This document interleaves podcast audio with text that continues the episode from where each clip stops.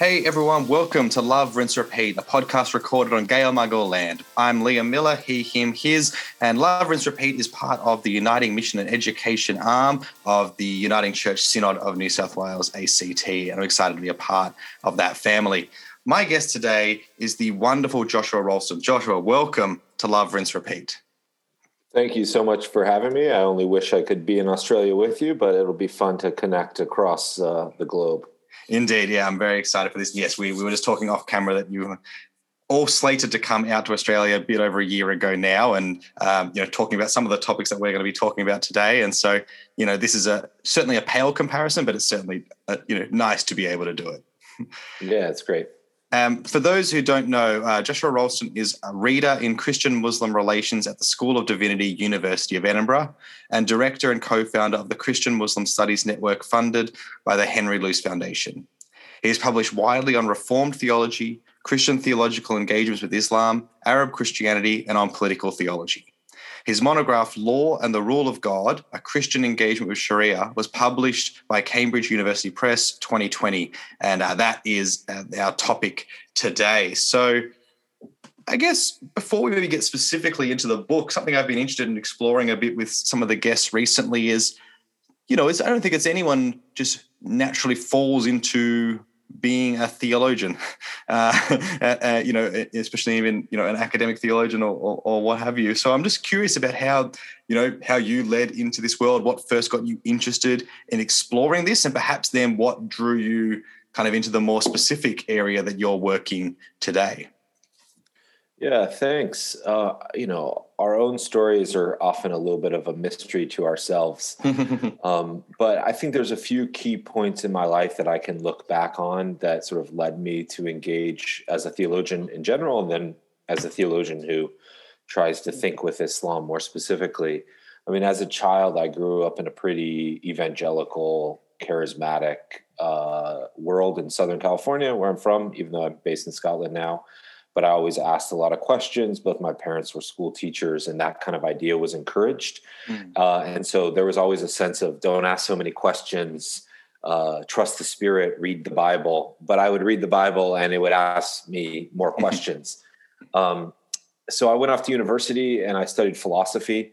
Uh, and in part, that allowed me to ask these big questions How do we know what is true? Uh, is there a God? If so, what is God like? Um, but at the same time, some of the ways that philosophy was rendered, especially history of philosophy or analytics, seemed disconnected from lived reality. And that sort of pushed me a little bit towards theology. Mm-hmm. Um, one really powerful experience was uh, the university that I went to in the States, Wake Forest, uh, was starting a divinity school when I was an undergraduate. And one of the theologians uh, came a little bit early and had to teach some undergrads a class on the providence of God. And so we read uh, a process theologian, a hardline Calvinist, um, Langdon Gilkey, Pannenberg, Barth. Um, but Columbine uh, happened mm. about three weeks before our final exam. And instead of doing a final exam, he made us write, choose two of the five theologians we studied and write how would these theologians make sense of Columbine, hmm. which I think really uh, made that question real, right? So if if someone who is coming from more conservative background at the time, can I really say these things about God in the hardline Calvinist way in light mm-hmm. of these events? Can I really say that? Um, and that sort of opened me up a little bit more to some mm-hmm. of these mm. questions. Um, there's a lot of other stories along the way. I worked at a church uh, for a number of years in the Presbyterian Church USA in university ministry, but eventually thought, you know, I'm more suited for academic life mm-hmm. and so pursued uh, a master's and then a PhD in Christian theology. When it comes to Islam more specifically, I've told this story a little bit elsewhere. Uh, while I was doing my MDiv and PhD, my wife and I, as well as a seminary colleague of mine, Gadam Poyo, uh, started a, a, church and a ministry with people who had been resettled as, as refugees, part mm. of the PCUSA's new church development uh, in Atlanta, Georgia. And alongside that, I met a lot of a lot of Muslims who had been resettled from Somalia, from Iraq, from Sudan, uh, and became particularly close to three boys, uh, Ibrahim, Amr, and Tamar.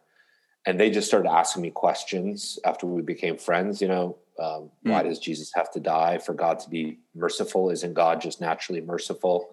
How can God be three in one? Why do you do this on Easter? And here I was, a mm. PhD student in theology, taking courses on Schleiermacher, on Thomas Aquinas, on Heidegger, and the questions of like a 17 and 19 year old boy sort of hit to the heart of my faith.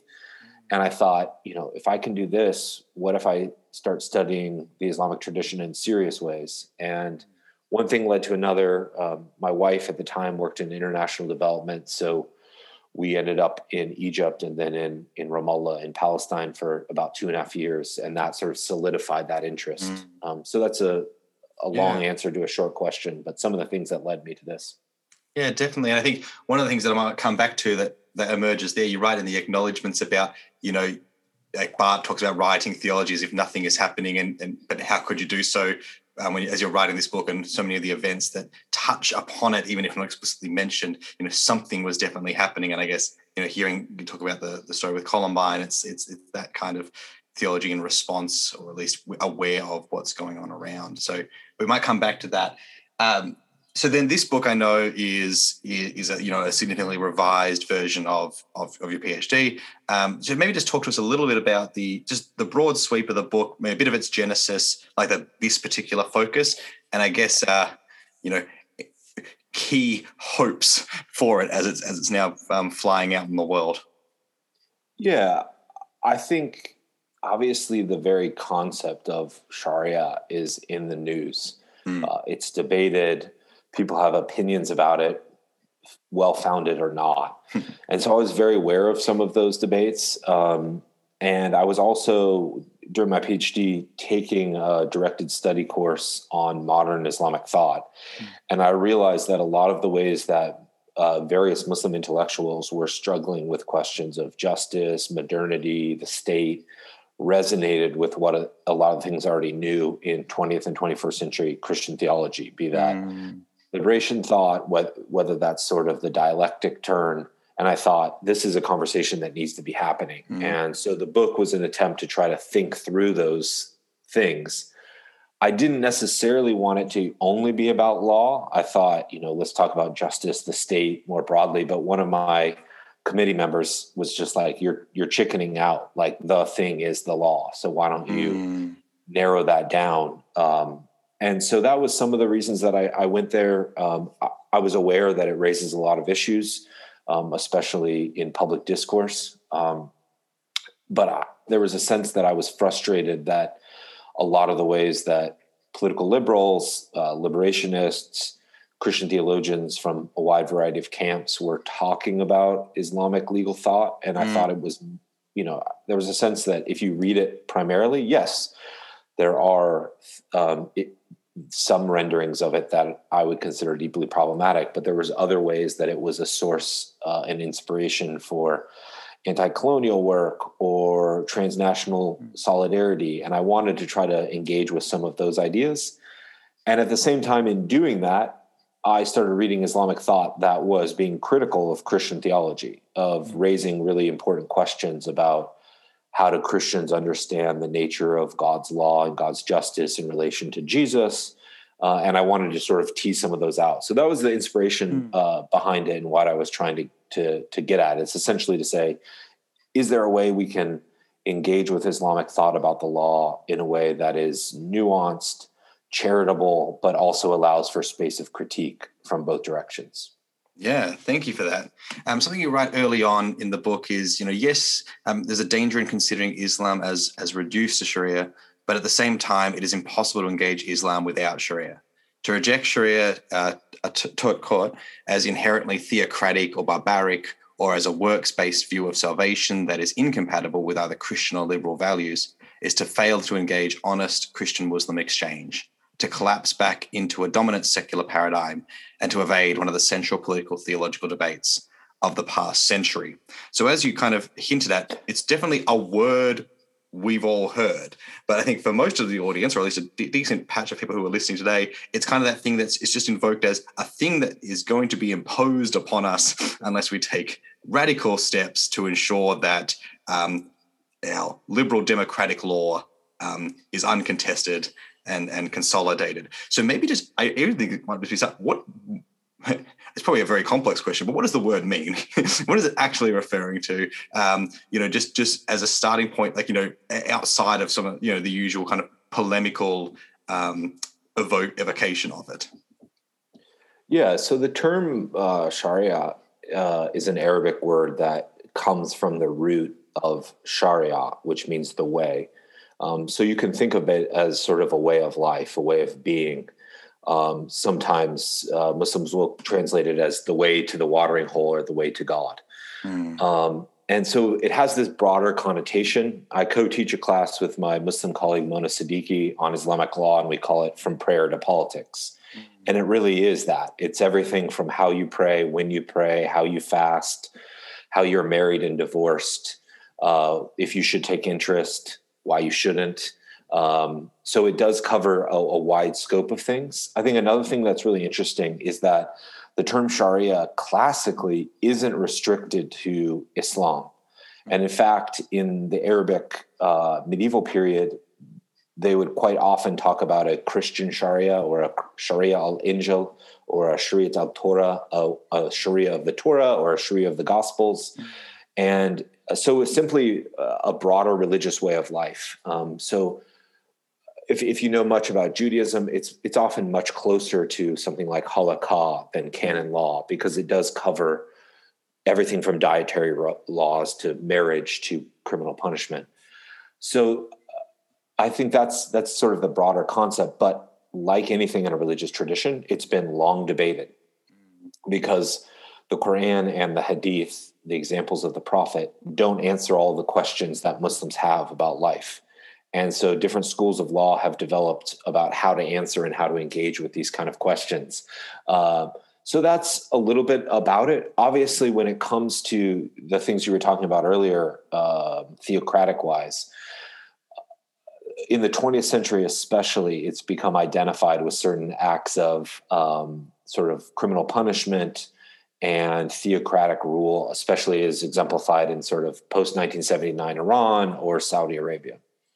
So, so um, one of the things you also talk about um, early on is is you know there's this real gap in political theology, you know, in, in, actually engaging this kind of conversation about law and about how we live. Which you know, as you say, this is a this debate's been happening within Islam, and they're asking questions of other models. You know, so it's, it's this it's this right field, but it's kind of in entirely or, or, not entirely, but predominantly uh, ignored. And you kind of talk about if it is engaged, it's mostly at this kind of superficial level of, of political violence or, or fanaticism. Um, so, I guess maybe the like one question was about why why the gap like is is there any kind of is it the um is it just an, a bias against the the school is it a it's too hard to we haven't looked at it before and now it's too well developed too hard to get into it. Um, and i guess then talking about your work of kind of trying to move i guess push political theology toward comparative theology and trying to, to, to, to in order to address this gap. So yeah just curious a bit about the the you know any kind of thoughts about the reason this gap has kind of developed and then expanded and then how you're thinking of um, approaching it yeah, I think when you talk about the field of political theology, it itself has largely operated with the Christian or post secular binary. So either the mm-hmm. school of thought that follows people like Carl Schmitt, you know, um, all political concept or secularized theological concepts, the notion of the exception and the sovereign, this kind of mm-hmm. trajectory.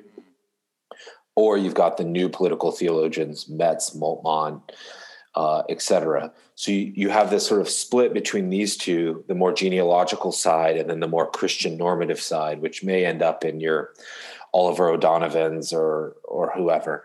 Um, and Islamic thought hasn't been engaged with it that often, even though there's been this complex debate within Islamic studies and anthropology about the nature of the secular in Islam.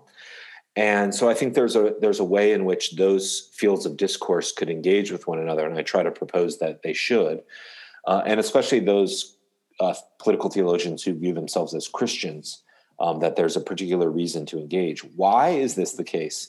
Um, I think there's a number of reasons. Uh, one has to do with the politics of translation. Um, neither Arabic nor Persian nor Turkish are particularly well known languages amongst Western scholars, uh, especially Arabic, um, as the, the, the, language that I use uh, in my texts. And so the what gets translated, to be completely honest, tends to be either so called radical Islam or liberal progressive Islam. So a lot of times the wide diversity of thinkers that are debating ideas of of the secular, of post secularity, of justice within the Islamic tradition are not engaged. But even there are a number that are, um, and there's a sense that it's just off limits. Hmm. Um, I think there's an emerging interest in it. I'm on the editorial board of the journal Political Theology, and we've done a lot more at trying to expand that conversation. Mm but it remains the case that uh, at least Christian theologians, more specifically, have yet to sufficiently engage with Islam. And when they do, it's usually sort of post 9 11 tropes Islam as Din wa Dawla, religion of the state, Sharia as uh, a bugaboo. And I think a lot of this has to do with the realities of sort of post 1979 Iran, and then again Al Qaeda, those two, and then later ISIS, right? Those become what it means to talk about Islam in politics not um, Rashid Ghannouchi, an Islamist uh, in Tunisia who ends up in a democratically elected uh, situation after the Arab Spring, doesn't use the word Sharia in his constitution. So there's a wide variety of these thinkers. Mm. Um, I think there's an increasing interest in it, but um, like anything, it, Islam has been rendered out of Western Christian theology, even when it's been present. Mm. How much does um, both in terms of that that omission and in the way it's often engaged, um, kind of falls within the broader kind of anti-law, antinomianism of particularly Protestant theology. Like you referenced early on, like Luther, when Martin Luther's kind of talking about it, he's he's comparing the legalism of Islam to that of Rome, um, or others might compare it to again like it to um, more kind of negative portrayals of, of Judaism as well. So like I, I'm curious about how much of the is is also played in, um, and what you're trying to address is also this kind of well law. Anytime that word is brought up, it's bad, and and Christians really can't engage it because we're now this religion of grace and gospel and yada yada yada. Yeah, I mean that's that's where the book tries to end up going and mm-hmm. saying. Mm-hmm one of the things that we can do when we actually listen to Islamic critiques is look back at ourselves and ask questions I'm speaking here as a Western Protestant theologian. I'm not speaking for all Christians in all times and places. How have we come to render the law in certain ways? How is that dependent on anti Judaism uh, in a large portion? How, do, how might we make sense of scriptural tradition, history, political justice in new ways in light of this dialogue? But as you say, um, from Luther, I think actually from from Paul onwards, but even especially Augustine and other figures, law gets rendered primarily as something restrictive. Mm. Uh, it's not, I mean, you can see this. I have a section on Justin Martyr in the book. He even says, you know, the reason God gives the law to Israel isn't because of special election, it's because they are particularly bad. And there's this notion that nothing good could be equated with the law. And you juxtapose this to the way that uh, rabbinic Judaism talks about law or Islam talks about law, which is as a gift, as a way of life, as a way that can, it isn't what saves you, but it is a way to lead you into a hole. Now, that isn't to say that Muslims and Jews don't debate the law, don't get, uh, recognize its own limits or or have reform movements within themselves. But within the Christian, especially the the Latin tradition that I'm part of, there is this tendency to constrict it to convicting us of our sins or unnecessarily restricting us from freedom. And I'm trying to think is that those parts may be true, but is there more to it uh, than just that? I think that's really helpful. Um, you know, you kind of talk. Um, I'll go to them in a second. One thing I think also is interesting is you, you're talking about just you know how much is the some of the difficulty in having these conversations that we're just at fundamentally different starting points when we think about you know the like the necessity of a particular form of nation state um, or, or the actual relation, what is you know religion and politics and the relationship between the two. Um, that you know Christians coming from the West or, or the very entrenched in a particular you know liberal democratic kind of understanding are just starting at a completely different, fundamentally different point than than um, those working in in uh, Islamic scholarship. You know, um, and, and, and having these debates in a completely different context. Um, so I'm just curious a bit about that, like how how that makes it potentially a difficult, uh, or I guess also fruitful in the way it pushes against some of this the very like you know very um, deeply assumed assumptions that that underlie a lot of how we think of the relationship between religion and politics. Um, if that makes sense, I'm trying to get it. Yeah, I mean, there, there's a lot that you could unpack there. One of the things that I'm trying to to think about in in the book and in my broader work is both to take into consideration some of the real benefits of the legacy of political liberalism on the one hand, but also a lot of the critiques of it from critical theorists, whether this is sort of the Talal Asad, Saba Mahmood school that says, look, secularism isn't neutral. It's an organization of power that decides what counts as religion and what counts as politics. And if you look, I don't know the Australian context as, I, as well as I do the American or the or the European, but the amount of things that are marked throughout in Scotland, England, and Wales, even in France or in Germany uh, or the United States or Canada, that even if we say they are secular, are undergirded by certain Christian assumptions, even if those have been transposed. Mm-hmm. Things like when we have a weekend, what holidays we get off. Yeah. Here in the UK, you know, we still have laws on on the books that the prime minister can't be Catholic, which is related to hmm. longer, you know, traditions hmm. uh, of Catholic. So that, or if you take the, the the case of France, which has this ardent commitment to not just church state separation, but the but the state rendering religion interior matter. But the ways in which that happens often assumes sort of catholic assumptions. Um, and i think one of the things my work is trying to do is say how can we see this within our own societies? Um, what we take as normal and operative isn't. There isn't one secularism. There's a whole host of them.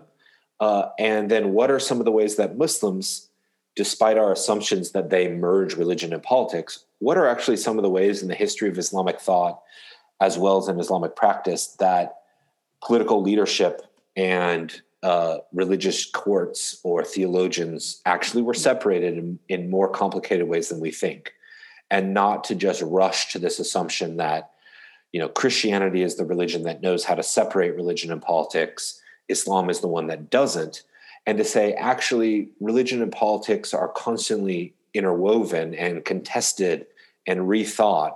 And what are some of the different ways that this has happened over time?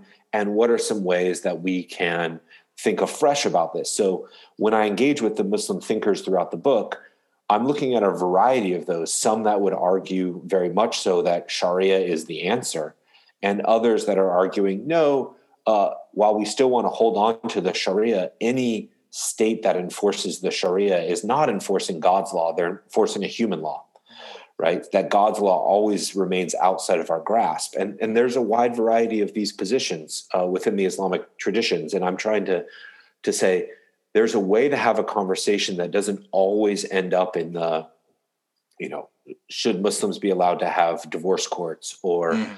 is Sharia creeping into Australia or the United States because Muslims want to get married under Sharia law. You know, it's one of the things I always say in my class is like Sharia is already in Australia. Uh, any major bank has an Islamic banking um, arm, which is under Sharia.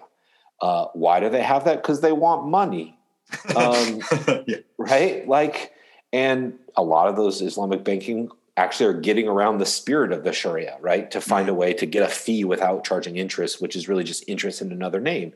And there's Muslims who've been critical of this.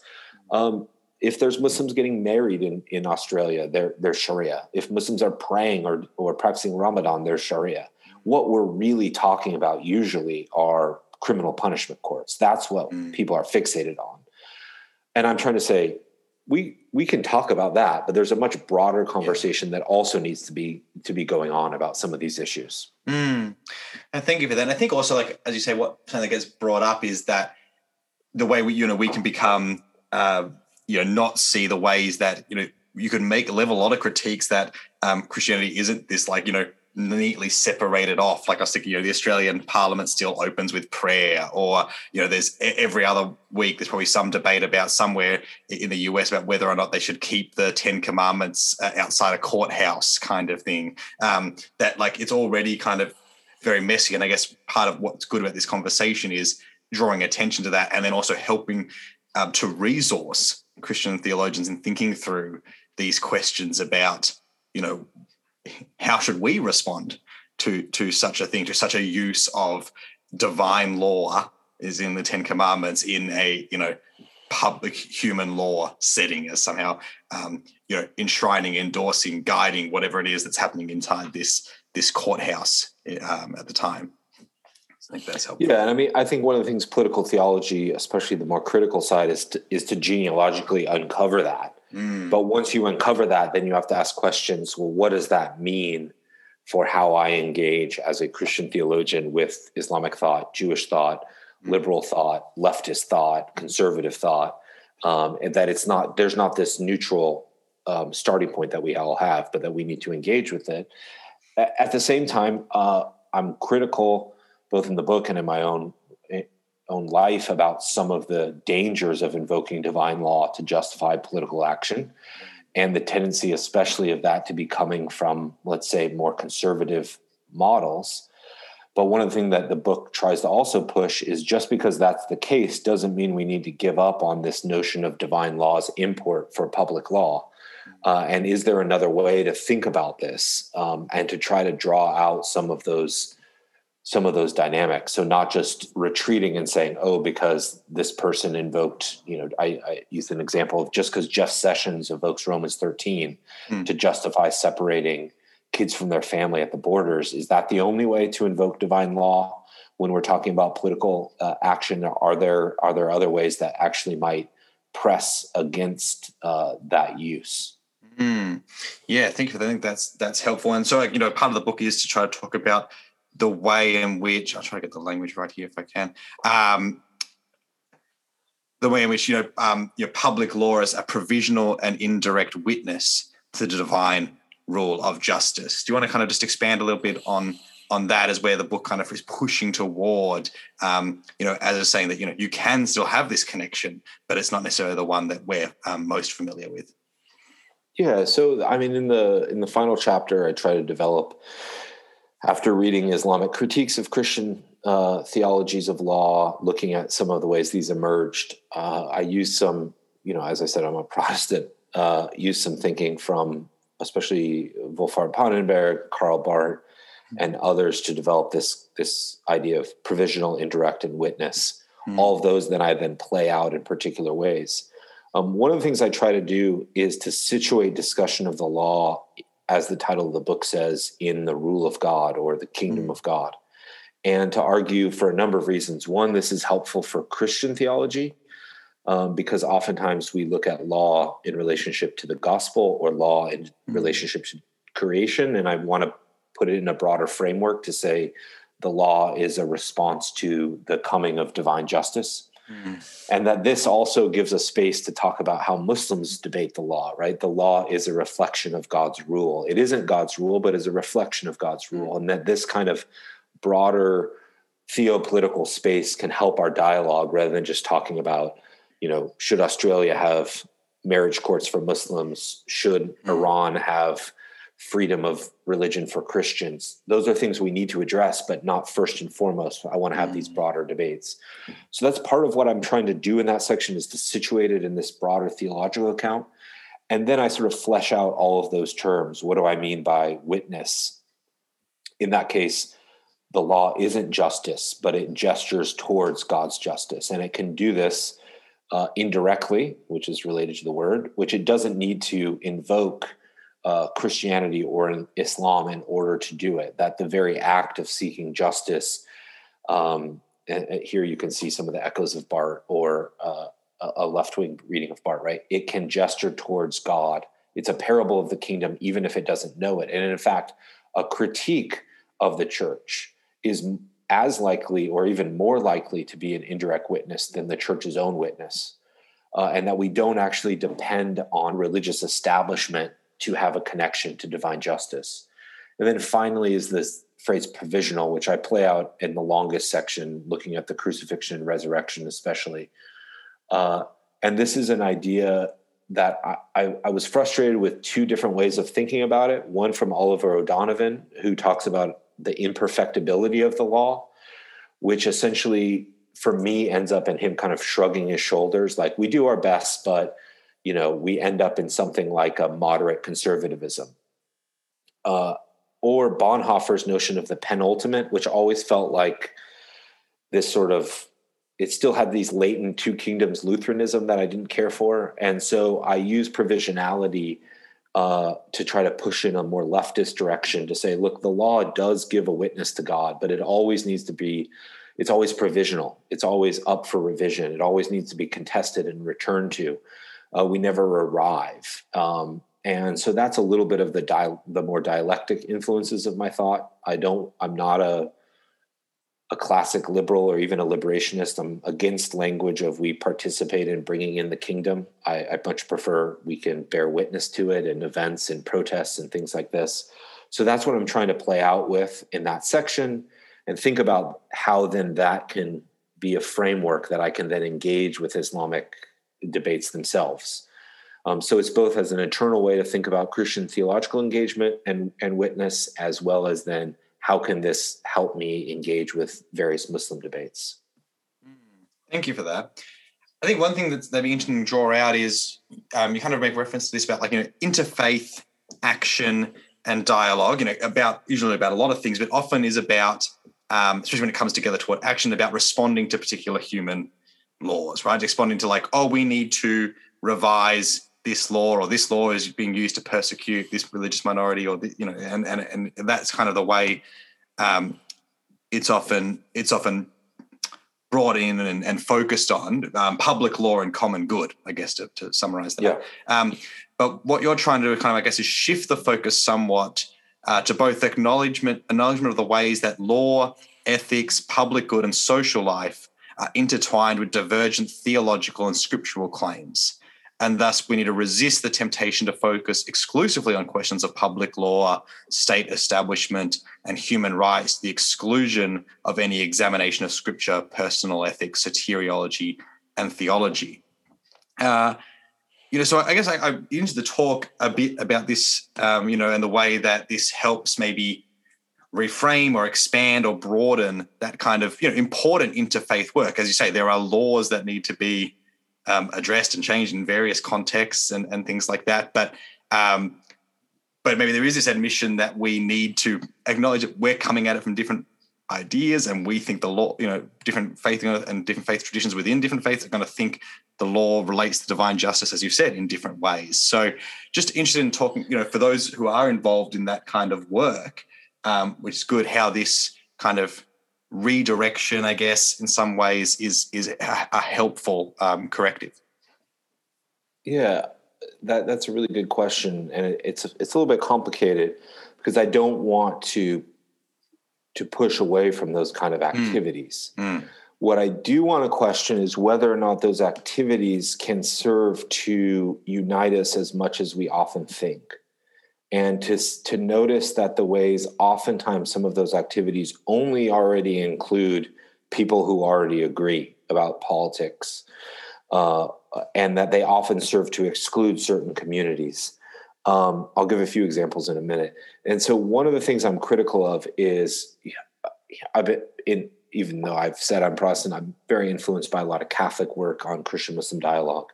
Nostra aetate in the third paragraph talks about Christians and Muslims having many disagreements and quarrels throughout the year, and instead we should put aside our differences and work towards the common good and human welfare, which is all well and good.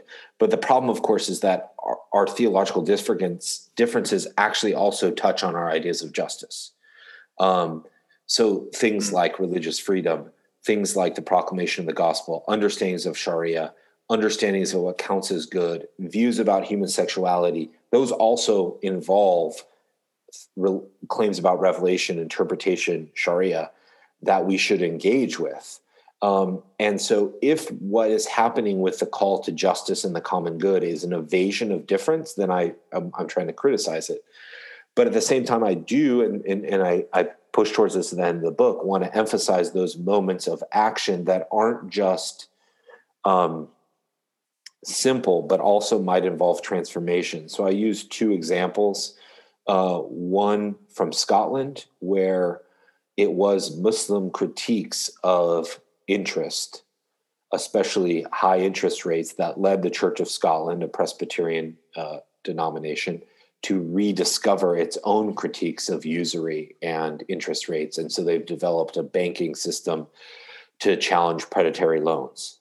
Right. So here's a moment where actually, I mean, Christians aren't going to admit we learned from Sharia, but that's what happened. Right. Like, yeah. um, and I, I think that's important. And then the other is examples around work that I've done on migration in Europe and mm-hmm. the ways in which the one of the things I think is really important about both Islamic and Jewish thought is that it's primarily interested in the concrete laws, not in the abstract notion of law. And that often Christian theology is more about this nebulous thing called law that we think is settled and fixed. Mm. But actually, the law is changing, contested, dynamic.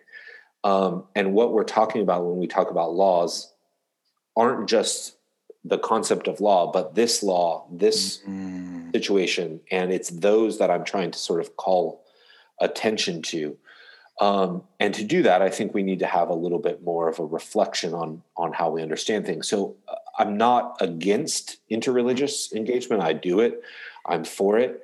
But sometimes, and I'll give, I mean, one example, right, is is the whole Israel Palestine debate is sort of off limits for Jewish Christian Muslim dialogue. If you want harmony, don't bring it up. mm. um, but it is for Jews a very important issue about post Holocaust reality. And for Palestinians, it's a huge issue of injustice and alienation. For, right so here is yeah. this this thing that for both for all three parties because remember there's lots of palestinian christians mm. is a central reality of justice and mm. of law, mm. uh, leaving aside my own personal politics about, but it's it's rendered outside the bounds of interreligious engagement. Mm. We could talk about similar things where um, certain more progressive Christians don't want to bring up ideas about the ordination of women or LGBTQ issues because this is perceived to rock the boat. And so, insofar as interfaith turns to justice can be a pretty simple, like let's clean up the neighborhood. Like cleaning up the neighborhood's great um, but is that all there is? And if if that's if the only way we can you know pick up trash in the neighborhood is if we don't allow ourselves to talk about issues of Israel Palestine or patriarchy or uh, systemic oppression, well, then that's what I'm trying to press against to say, you know, can we have this longer conversation that actually may lead to disagreement, mm. um, but actually can also find other places of solidarity. So that's, I think, a little bit of what I have in my mind. I mean, the irony of me doing interreligious stuff is when I was a, a seminarian, I thought it was all dumb and a waste of time. Uh, and now I'm like, and I still have a little bit of that streak in me, like that. If what we're doing is all getting together uh, and saying the most baseline ideas of ourselves and not really engaging with the complexity of our agreements and disagreements, mm. you know, we could we could we can do that better mm. at the cafe if we're allowed to ever go again in Scotland. yes. Yeah, no, I appreciate that. Um, I was curious about like, you know, just be expanding a little bit on the book. So like, you know, you talked about that course you teach with, with Mona Siddiqui, like in Edinburgh. Um, you also talked earlier about teaching um, in, is in the acknowledgements about teaching in, in Egypt, um, you know, and teaching, you know, a bit of comparative theology, a bit of uh, Christian Muslim dialogue and the like. And I was just curious as I was thinking about reading through the book and knowing a bit about you. Um, those are very different contexts. I feel to be teaching and engaging in those kind of dialogues, and uh, and the, I'm sure the questions that arise are quite different. And so I guess I got the two questions I have are one broadly about the the joy and frustration that comes from engaging these kind of dialogues, teaching these kind of courses, and are, were there any kind of a really clear, like, obviously there'd be so many, but stark differences or how, how it's maybe surprising differences in teaching in those two contexts or surprising similarities, I should say, as well? Yeah, I mean, I've had a real privilege to have taught at, you know, my first job was at a Protestant seminary in the States, mm-hmm. mainline PCUSA seminarian students. I've taught in Egypt, I've taught in Nigeria, I've taught a secular undergraduate course, and then I've got master's and PhD students who could be coming because they want to be a Muslim theologian or a Christian theologian, or because they're sort of a secular scholar of religion. And all of those are really different. Um, and there's certain complications in all in all of those. Um, you know, there, there's also the excitement, I think, of of doing the kind of work I do uh, and that Mona and others do there's a way in which the field of Christian theology, where I re- was originally tra- trained in, right, like the paths are pretty well trodden. It's not that there's not new things to discover, there are. We're talking about the mystery of God in the world. Of course, there's new things to discover, but the questions we ask, the ways we go about answering them, uh, especially in the kind of um, white male Protestant stuff, uh, do, are you a Barthian or a Schleiermachian? Are you a liberationist? or or a scholastic um, you know they, they get kind of well trodden and there's some excitement to saying here are ways muslims are thinking about something similar but different. How does this make me rethink my own ideas? How do i teach this? Um, obviously teaching to protestant i mean i was teaching at a protestant seminary in egypt uh, as a reminder you know there's millions of christians in egypt. I'd say to my undergraduates you know there's more christians in egypt than there are people in scotland. Um, yeah. you know the vast majority of them are coptic but there's a good quarter million to a half million who are protestants. Mm. um, and so i was teaching at their at their seminary at a master's level. So most of them were actually already ministers themselves. And i taught the semester of the arab spring so 10 years ago now. Mm. Uh, and so that experience was obviously particularly unique and formative, right? Because here's this white, early 30s American coming in to teach Christian Muslim dialogue and the history of Middle Eastern Christianity to people whose lives are marked by this, right? Um, but that was always that's always really informative. Um, and I try really hard in the book to say I'm not writing to tell Christians in Egypt or Iraq or Nigeria or Muslims in France how to think. I'm trying to think as who I am and in my context. And, um, you know, I've gotten some good feedback from Christians in Indonesia or Egypt. I've gotten some very critical feedback from a really close friend who's a Syrian Christian about that I'm too sympathetic to Sharia. Um, and I want to take those those things on board. But I think part of the joy of teaching in those different contexts is that I have those voices in my head when I'm writing. Like how what how, what does this make sense to a posh English secularist versus a Muslim from Indonesia versus a Syrian Christian? How do I account for those? I'm not responsible only for them. I'm only responsible for myself, but at least having them interrogate my ideas in a way. And that happens most clearly in a classroom. So well, thank you for that. That's that's great. Um, we're coming toward the end. Uh, I put out a call for questions on, on Twitter. Um, Tripp Fuller wanted to talk about Schleiermacher, um, but we'll save that for another day. Um, because you know we, I, uh, there's going to be an episode with um, Ruth uh, Ruth Jackson Ravenscroft coming up, and uh, you know, as the Twitter Schleiermacher Renaissance, I know you're a part of. You know, you're you're you're, you're connected to that movement, so we'll get you on another day to talk about that. Um, and you answered Tripp's question about wine, so so that's yeah, fine. Um, but uh, Matthew Julius, uh, friend of the podcast, hi Matt. Um, he asked a following, which I thought was a, a good, you know, bringing bringing out what you're saying there. That this is actually you know these questions that are live ones for you and your own uh, you know theological development and and and finding your way in the world. He asked uh, the following. So he was asking about how does comparative theology in dialogue with Islam help deepen or expand your understanding between the relationship of faith and reason, or, or, or framed otherwise, feeling and logic. And I guess that came out of a conversation on Twitter where you had spoke about you know how Christian claims to triunity or incarnation uh, fumble against the classical Muslim uh, Mutakallim, Mutakalliman, uh, botched that for sure, and are only p- persuasive in light of a prior experience of God's saving power through Christ. So this might be way too big a question. So you don't have to go entirely into it in any way. Um, but I guess I was just curious about, you know, you've talked before about, you know, and through this interview, the way these those questions you had from those you know teenage boys you know really pushing on these live issues and and how you know these voices you know from the students you've had you know challenge how you write and think. So whether you want to take this specific thing that matt's asking or whether you want to just kind of talk more broadly about the way you felt it per you know, this this comparative theology has personally shaped um, how you think through some of these really significant questions i'm I'm, I'm turning it over to you to see how you want to play that. Yeah so that was a I, I tweet way too much, and I I don't I don't like uh, attend to my brand enough um, it, on Twitter. I just sort of read something I find interesting, or or say something, or grumble about uh, about my work.